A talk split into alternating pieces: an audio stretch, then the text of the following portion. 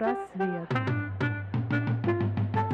Всем привет, это подкаст «Психпросвет» о психике, бессознательном и современной психологии. А вести этот подкаст будем мы. Ирина Шибаева, врач, психолог, психоаналитик с 12-летним опытом, руководитель и основатель Центра «Потенциал». И Сергей Васин, психолог, филолог и специалист по речи. В подкасте мы найдем ответы на вопросы «Кто мы?», «Почему мы страдаем?», «Что такое психика?» и «Существует ли оно?» Пресловутое психологическое здоровье. Сегодняшний наш выпуск продолжает тему нашего сезона про психосоматику, и э, современную психологию. Мы сегодня поговорим о том вообще, как наши психические травмы, наши расстройства, наше плохое настроение, наши переживания, наша подавленная агрессия влияет на наши телесные болезни. И сегодня мы обычно гостей приглашаем на наш второй сезон, а сегодня у нас главный гость – это Ирина Шибаева, врач, невролог, психоаналитик. Я всегда вот на наших подкастах и говорю, что вот восхитительно и очень так профессионально что человек, который занимается психоанализом, в его традиционном понимании, что э, не просто поверхностное знание психологии, но еще и знание физиологии, анатомии, и, как я всегда говорю, Ирина, ты же мозг трогала, ты много знаешь о психологии. Трогала, резала, что такого не делали с мозгом? Ну что ж, что такое психосоматика вообще? Вот мы здесь весь э, наш второй сезон говорим, вот психосоматика, как э, наши переживания влияют на наше общее самочувствие. И Антон Михайлович, замечательный кардиолог, говорил о том, что много вот есть факторов, которые влияют на сердечно-сосудистую систему. Ирина Анатольевна про желудочно-кишечный тракт, собственно, Любовь Васильевна про анорексию, про расстройство пищевого поведения. А вообще так, если вот обобщить немножко, как влияет наше, можно даже сказать, там какое-то депрессивное состояние, плохое настроение, агрессия, которую мы часто испытываем, подавленные какие-то эмоции. И всегда ли только такие вот негативные эмоции влияют на наше самочувствие в нашем теле? Может быть, положительные тоже как-то влияют? Не всегда хорошо. Вопрос такой обширный, я его немножко разобью по поводу психосоматики. Вообще вот в блоге, который я веду в Инстаграм, Одна из самых популярных тем – это психосоматика. И психосоматические заболевания, мне кажется, интересуют всех. Наверное, бьет рекорд, даже обгоняет тему любовных отношений. Сейчас все говорят о болезнях тела и связь психики и тела. И мне кажется, только ленивый сейчас об этом не рассуждает. Но классически вот психосоматику рассматривают как такую область смежную между психологией и медициной, которая изучает, каким образом эмоции влияют на наше тело. И этой проблемой занимаются очень давно не только психоаналитики, психологи, врачи. У врачей сейчас очень модно говорить о психосоматике, причем вот под эту категорию попадают, мне кажется, практически все телесные реакции. На самом деле, строго говоря, психосоматика и психосоматические заболевания есть четкие критерии и заболевания, которые относят к психосоматическим заболеваниям. Но еще Фрейд выделял психосоматические реакции, неврозы, актуальные неврозы и психосоматические заболевания. Но правда, тогда Фрейд говорил о том, что психосоматическими заболеваниями психоанализ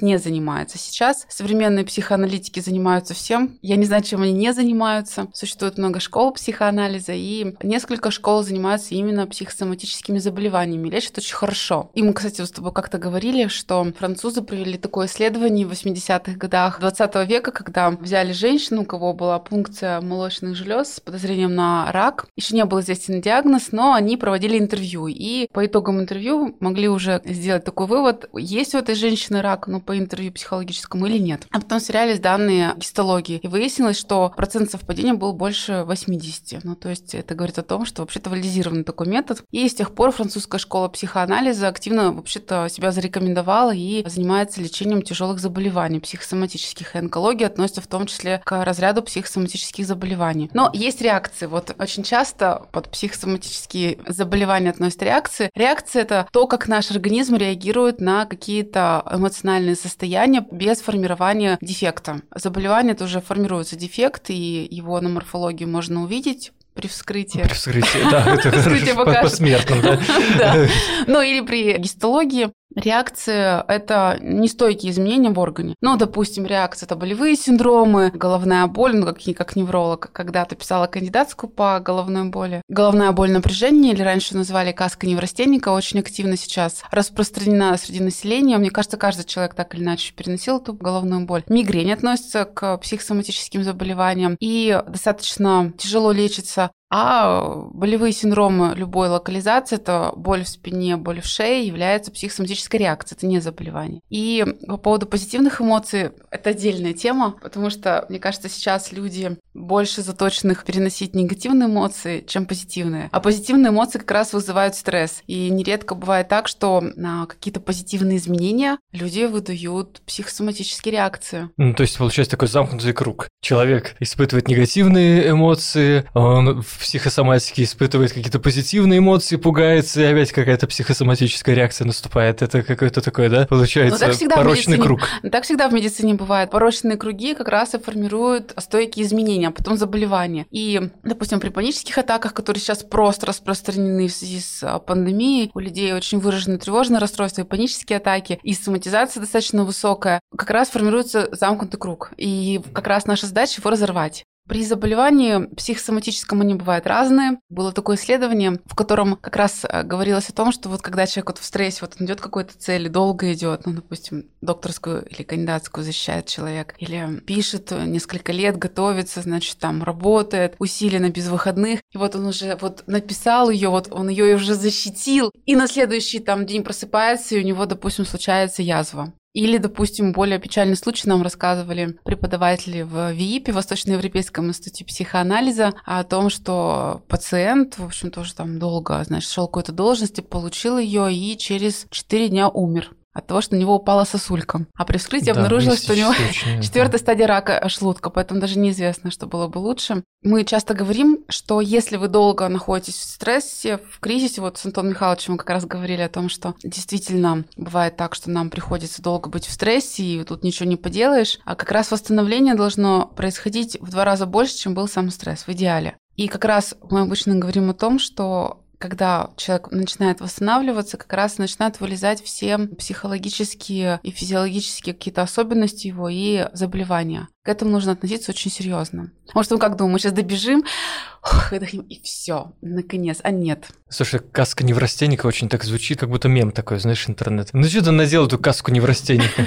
Что-то из этого. Головная боль, напряжение. Но вообще очень взаимосвязано. То есть перекраниальные мышцы, они напрягаются. Кстати, бруксизм, когда люди сжимают усиленно челюсть по ночам и скрежет зубами, такой очень неприятный. Первый раз было описано у людей с посттравматическим стрессовым расстройством. А сейчас очень много стоматологи говорят как раз о том, что повышенная стираемость эмали бывает у людей, кто находится в постоянном стрессе. Это прямо сейчас бич. Очень много людей, которые носят по ночам капы, чтобы не было стираемости. Это как раз вот мышцы перикраниальной зоны, шеи, они в первую очередь реагируют на стресс и напрягаются. И это головная боль, напряжение, она потом, если человек не расслабляется, это, кстати, реакция как раз, или актуальный невроз, как говорил Зигмунд Фрейд. Мы сейчас говорим психосоматические реакции, и если долго существует головная боль, она становится ежедневной, а ежедневная головная боль будет влиять на тонус сосудов. Возникает сосудистый компонент или мигренозный. И возникает уже сосудистая головная боль, которую бывает очень сложно лечить. Вот так они взаимосвязаны. Ну, то есть получается, что вообще человек может, вот если он захочет умереть, он все равно умрет, да, спасай его, не спасай, он обречен, да. То есть, если вот человек действительно в каких-то находится в таких серьезных неврозах и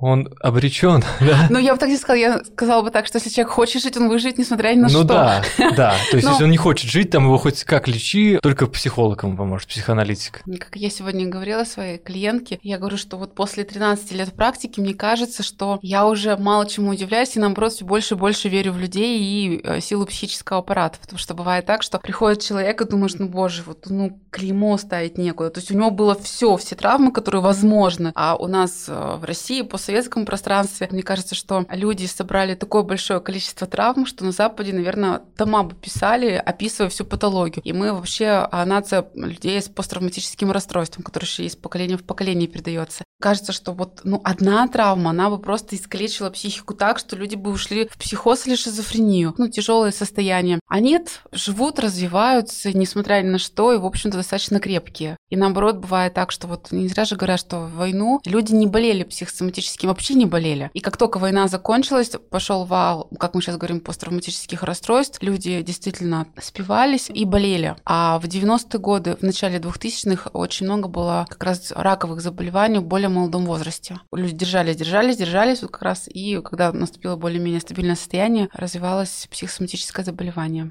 А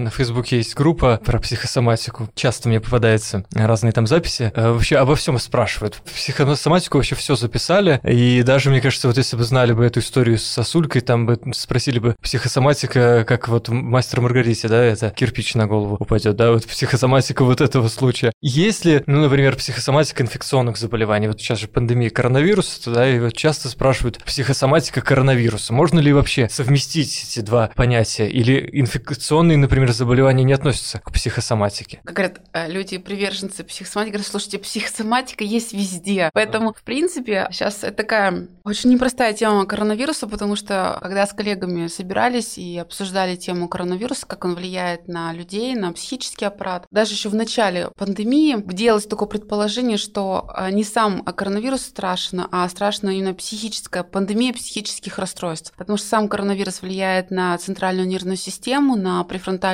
кору, а у людей возникают панические атаки, тревожные расстройства, депрессивные расстройства, и это доказано. А вот то, что потом человек уходит еще в паранойю и э, в параноидные психозы, то, что мы сейчас наблюдаем, вот это очень страшно. И э, такая тенденция будет еще сохраняться. То есть это уже нарушение психического аппарата. По поводу психосоматики коронавируса я бы зашла с другой стороны. Дело в том, что действительно мы что только исследуем, как влияет коронавирус, как он вообще развивается посткоронавирусный синдром. Но можно сказать точно, что мы же говорим об иммунитете, а иммунитет непосредственно связан с эмоциональным состоянием. Дело в том, что иммунная эндокринная система, они взаимосвязаны. А эндокринная система гипоталамо гипофизарный комплекс непосредственно связан с лимбической системой. Лимбическая система – это центр эмоций, как раньше говорили, сейчас немножко по-другому, но тем не менее. Все как раз психосоматические круги замкнуты именно вот на этом комплексе. Гипофиз является центром эндокринной системы, он регулирует деятельность всех эндокринных органов и, собственно, запускает процессы патологические. А иммунитет, иммунная система непосредственно связана с эндокринной системой. Поэтому, конечно, мы достаточно часто сейчас наблюдаем, люди склонны к депрессивным реакциям, скорее развивают тяжелые последствия. Это правда. Конечно, стопроцентной уверенностью сказать об этом нельзя, но коронавирус действует точно так же, как любое инфекционное заболевание. Если у человека достаточно сильный иммунитет, то, в принципе, человек может справиться с любым заболеванием. Особенно на ВИЧ-инфекции э, тут отдельная тема. И... То есть это тоже такая психосоматическая Ой, тематика? Это не совсем, нельзя сказать, что это прям психосоматическое заболевание, но есть немало работ, в которых было показано, что даже при контакте с вирусом человек может не заболеть вообще. И немало пар, где, допустим, один инфицированный болеет ВИЧ-инфекцией, а второй нет. Причем они живут вместе, они не предохраняются, у них есть дети, но второй партнер не болеет. И у людей, кто болен ВИЧ-инфекцией, своеобразной, скажем, структура личности, и она описана. Точно так же, как у людей, которые страдают онкологическим заболеванием, тоже специфическая структура личности, вот как вот и французы как раз исследовали. Это вообще очень отдельная такая интересная тема. Ну, это да, такой какой-то суперчеловек вырисовывается. Бывают ли вообще люди, которые не болеют? Вот, а нельзя не болеть. Личности? Как раз нет, нет, нет, нужно болеть. В том-то и дело, когда приезжали французы, и их спрашивают, слушайте, ну вот тут вот, значит, не надо, здесь плохо, здесь плохо. А что делать-то? Она говорит, так болеть-то надо. И болеть надо, и психические симптомы симптом иногда развивать. Не в этом дело. Дело в другом. Дело в том, что мы должны как-то возвращаться к чему-то среднему значению. То есть вот даже некоторые психиатры говорят, ничего страшного, если у вас будет один психоз. Вы ушли в психоз, потом вернулись. Легко так, конечно, говорить. Но в целом, если вы можете вернуться к какому-то среднему значению, функционирует, в общем-то, отлично. Точно так же и с телом. Тело и психику надо постоянно тренировать. Нужно постоянно сталкиваться с какими-то сложностями и преодолевать их. И если мы нас поместят условно в какую-то идеальную среду, то мы разучимся переносить встречу, допустим, с какими-то психическими травмирующими факторами. Или, допустим, если нас в стерильную среду поместить, иммунитет перестанет вырабатывать иммунные тела, и мы не сможем уже себя защищать. Поэтому болеть надо. Как часто бывает такая ситуация. Человек жил, был абсолютно здоров, такой богатырь, вообще ничем не болел, а потом раз умер. Встал утром, у него развилась тромбомболия, и он умер. Мгновенная смерть. Ну, это тоже, оказывается, занудные психологи сказали, ну, понятно, почему. Он же типичный психосоматик. Не болел, не болел, вот, вот пожалуйста, выдал психосоматическое критическое состояние умер. А чего? То, что встал и пошел утром и а, расстроился сильно?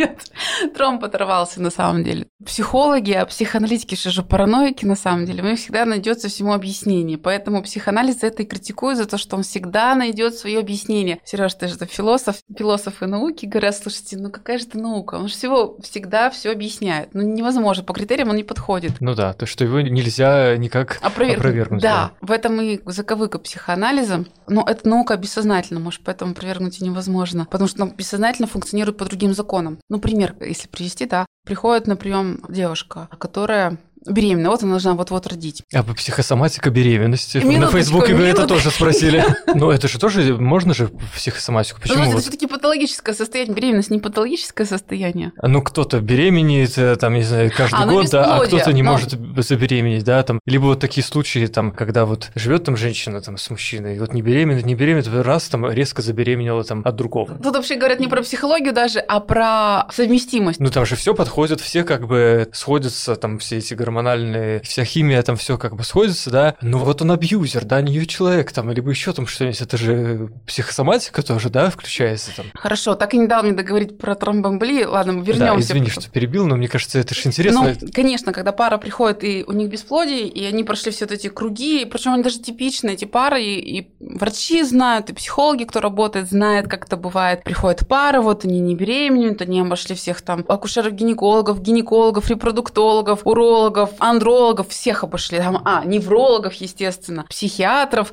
И, в общем, все сказали, что вы здоровы, все у вас отлично. Делают еще гистероскопию. Несчастной женщине там тоже все отлично, никаких спаек. Значит, все спайки да, ну, разъединили. понятно, что все делают, да. Все сделано. Вот они приходят к психологу сдаваться, там, в общем, говорят, господи, что мы к вам пришли? Ну ладно, сказали прийти, ладно, пришли. И вот они сидят, значит, несчастные, ненавидят этого психолога, естественно. Ну, делать так уж делать. И психолог семейный начинает задавать вопросы и смотрит на взаимодействие в паре. Сейчас считается, что бесплодие – это симптом семейный. И действительно, у меня есть опыт работы с парами, которые были бесплодны и забеременели. Чаще всего в паре есть сговор бессознательный, оба партнера не хотят по какой-то причине иметь детей. Точно так же, как говорят, что если женщина залетела, но не просто так залетела, почему-то бессознательно она хотела. Мне недавно клиентка говорила, что она приходила там к репродуктологу, ей говорят, слушайте, ну залететь это очень сложно, но очень там вероятность очень небольшая. Поэтому с этой точки зрения можно сказать, что, наверное, если женщина внезапно беременеет, там тоже какой-то есть такой свой момент. Ну ладно, про пару вернемся. В процессе разговора становится понятно, что действительно есть темы, которые не избегают. Допустим, выясняется реальная история, что пара хотела вроде бы детей, они обошли там, готовились к ЭКО, ЭКО было неуспешным, одно, второе, а ЭКО очень сильно бьет по здоровью женщины. И выяснилось, что мужчина не говорит какой-то теме женщина об одной и той же. Они не говорят про своих родителей. Потому что тема зашла. Выяснилось, что мужчина сирота и женщина сирота. А сиротство достаточно тяжелый травматический фактор. Почему? Я стану родителем, и у меня будет такой ужас от того, что я тоже умру, ну, потому что родители умирают. Мой бессознательно говорит, ага, ну давай, вот становись родителем и сдохнешь. Естественно, они этого не хотят. И поэтому как бы они договорились, что как бы этой темы не существует, а тревога существует. А у женщины и у мужчины существует очень много факторов, которые делают обоих бесплодными. У женщины около семи факторов, как она может себя обезопасить от беременности, у мужчины около трех. Ну вот, собственно говоря, бессознательный сговор делает невозможным рождение ребенка.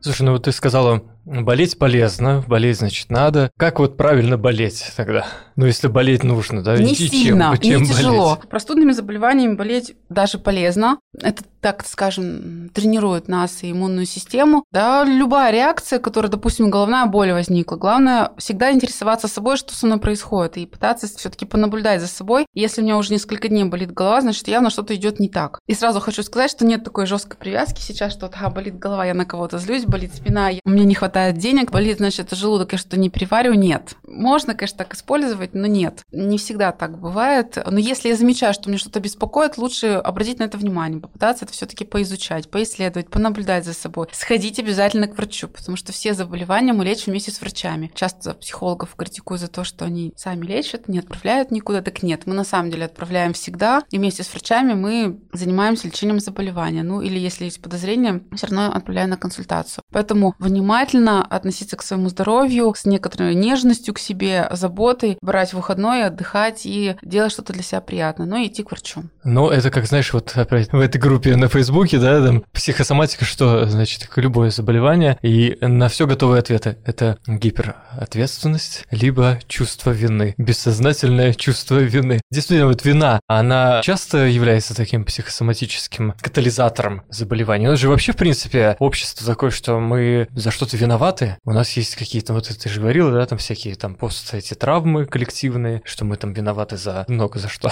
За Всем обществу, да.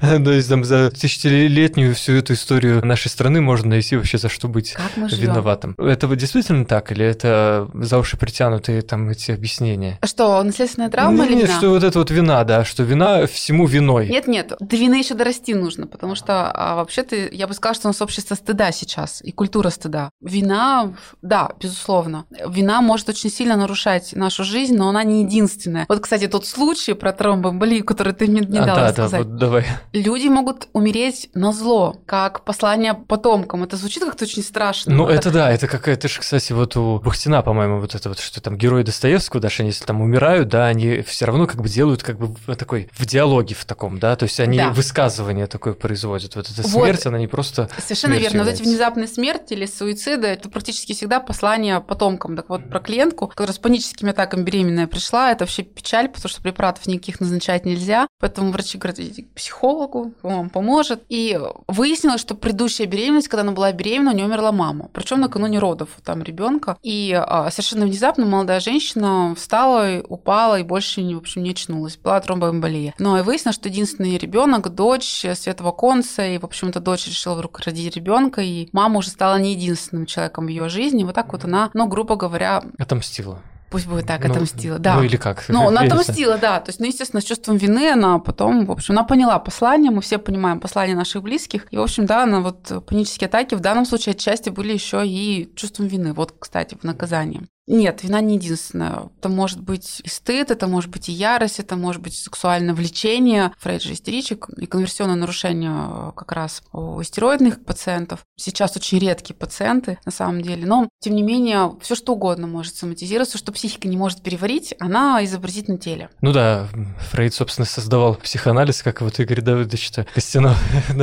говорил, наш, наш коллега. А, что вот психоанализ это для высокоинтеллектуальных истеричек истеричек был создан. Ну, знал Когда бы Фрейд, что психоанализ шагнет дальше и будет лечить, собственно. Я тебе больше сказал, знал бы Фрейд, что он лечил не истеричек на самом деле, а женщин с психиатрическим заболеванием, он бы очень удивился. Потому что то, что раньше называли неврозом, сейчас называют психозом. Поэтому сейчас пересматривают многие случаи и говорят, уху, хорошо, что Фрейд думал, что это истерички. Ну, давай немножко поясним, вот что такое невроз, что такое психоз вот в современном, как это называют. Что такое невроз? Вот как можно определить, что у человека невроз? Невроз – это бессознательный конфликт. То есть, грубо говоря, вот чашка, да, вот она вот сформирована, но она может быть испорченный чай там находится, да, и вот ты смотришь, фу, как воняет. Вот это невроз, да, ну кружечка сформирована, значит, тут все оно целое, но там что-то такое содержимое так себе. А вот психоз, если бы можно было эту кружку разбить и склеить ее заново, и там будут какие-то дефекты. Вот как раз разбитая кружка – это разрушенная психика, ну или плохо функционирующая. То есть вот в чем разница, если образно говорить. Там недосодержимого, там структура нарушена. Мы говорим, вот человек, который функционирует на уровне психотического, это вот с разрушенной чашкой. Вот тут руины лежат, ну или они кое-как собраны. А человек на невротическом уровне, не существующий ныне практически, это вот чашка.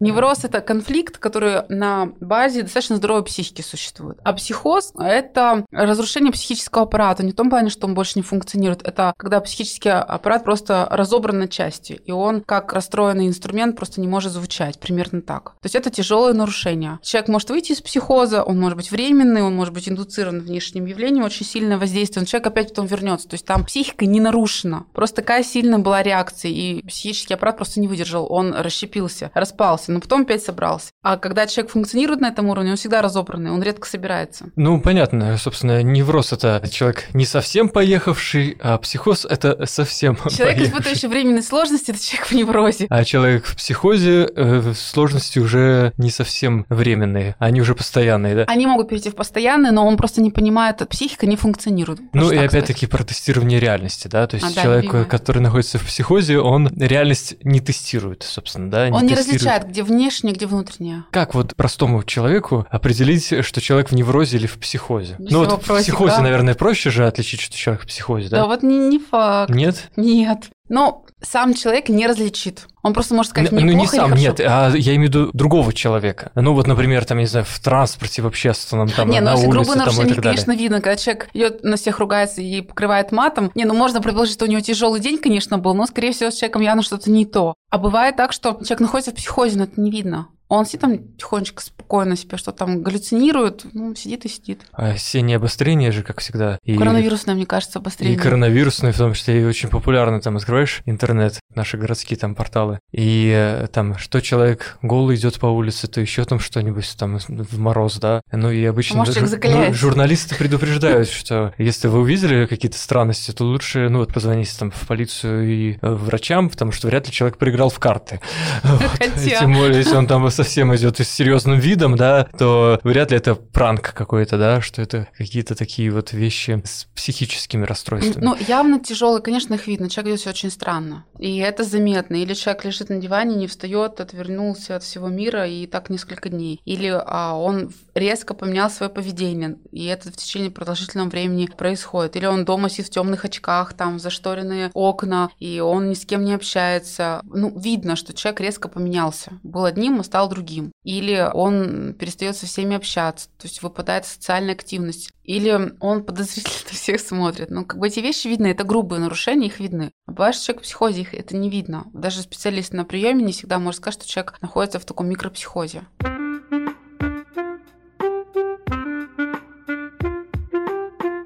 Знаешь, это тоже интересная такая тема, но она не совсем про психосоматику, скорее вот про психотиков. А Вот как раз-таки ты правда про это хорошо сказала, что видно людей, которые как-то вот отстраняются резко и находятся в каком-то таком вот необычном состоянии, непривычном для них. И много, мне кажется, пользуются этим разные там экстрасенсы. И в группы может этот человек какие-то сектантские попадать, да, вот. А это не обязательно в психозе. интересно. Люди в травме. Секта – это семья. И человек попадает, возможно, ищет ту семью, которой у него никогда не было. Это люди травмированные, находящиеся в кризисной ситуации. Люди, находящиеся в крайних состояниях, конечно, подвержены, скорее, даже не в психозе, а в крайних состояниях каких-то, но человек все таки в себе, он подвержен как раз воздействию со стороны других людей больше. И поэтому говорят, если у вас кризис, то будьте очень аккуратны с теми, с кем вы общаетесь в своем окружении. Вообще, человека вывести из какого-то стабильного состояния, вогнать его в тревогу, в ощущение нестабильности неопределенности, пожалуйста, почва для манипуляций. Хотелось бы вернуться, знаешь, к э, теме, что у нас э, общество в стыде,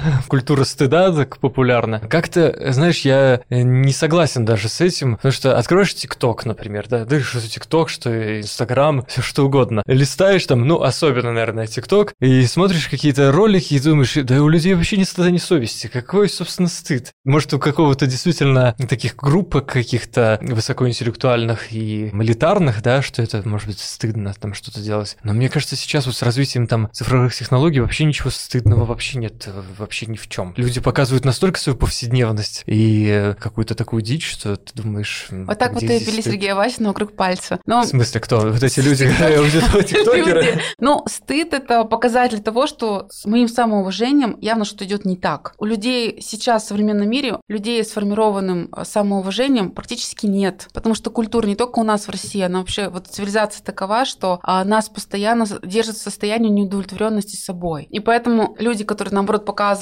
свои какие-то дефекты, какие-то несовершенства, демонстрируют это активно интернет, это скорее способ, наоборот, справиться а, со своим стыдом, когда мы гиперкомпенсируем, как говорят психологи, то есть занимаемся гиперкомпенсацией. Многие актеры, люди очень стеснительные, замкнутые, но идут как раз это ремесло или люди идут в шоу-бизнес для того, чтобы как раз побороть и выработать такую гиперкомпенсацию. Чаще всего все тиктокеры, блогеры в жизни совершенно другие. Это фасад. Ну, они же жизнь показывают, это же не то, что постановочные какие-то там ролики. Э, Ну, мы же не говорим про тиктокеров, которые там профессионально этим занимаются, а мы говорим вообще про... Сейчас, сейчас каждый второй тиктокер. э, Я там- тебе раскрою тайну. Я общаюсь как специалист с многими людьми, которые относятся к шоу-бизнесу, ведут блоги, большие, известные блогеры достаточно. В жизни это совершенно другие люди. Очень закрытые, достаточно недоверчивые, подозрительные и очень затрудненные. Так что... А, и пусть... очень и стыдятся того, что они делают. Да? Ну, может быть, конечно. Но это такой способ уйти в компенсацию, попытка компенсировать какое-то свое собственное переживание, свой стыд. Выступление на сцене, а, как раз в Инстаграм, ведение блога, выставление себя на показ, чаще всего это признак того, что человек себя не принимает и очень стыдится на глубине. Но это глубина, это истинное я, как любят говорят психологи, а ложное я или фасадное, оно вот такое яркое, иногда чрезмерно показушное, или, допустим, где-то даже совершенно несуразное, ну вот, может быть, кричащее, ну вот такое. А внутри человек совершенно противоположный. Он сам порой не знает, какой он есть. Проблема истинного ложного я как раз здесь и заключается. Да, это, знаешь, как один приятель мне рассказывал, ему актер там один такой пожилой уже состоявшийся, говорит, ты знаешь, Коля, со временем тебе будет стыдно, и ты не будешь понимать, за что тебе стыдно.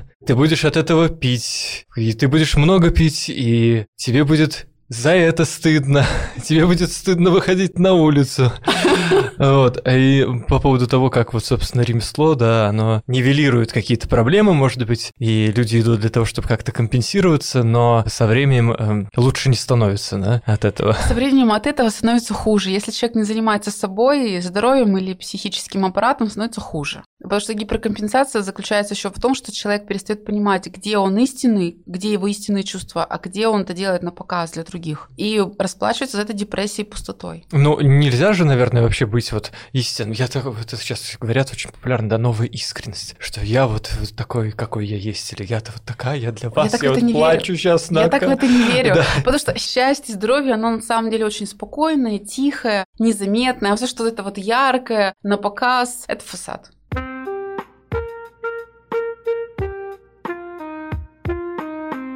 Ну что ж, дорогие друзья, мы в следующий раз продолжим наш второй сезон о психосоматике. В следующий раз у нас очень интересный гость, дерматолог, да. и мы ждем вас на нашем подкасте. Задавайте свои вопросы, пишите комментарии. Оценивайте нас. Но не сильно строго. Спасибо вам за внимание.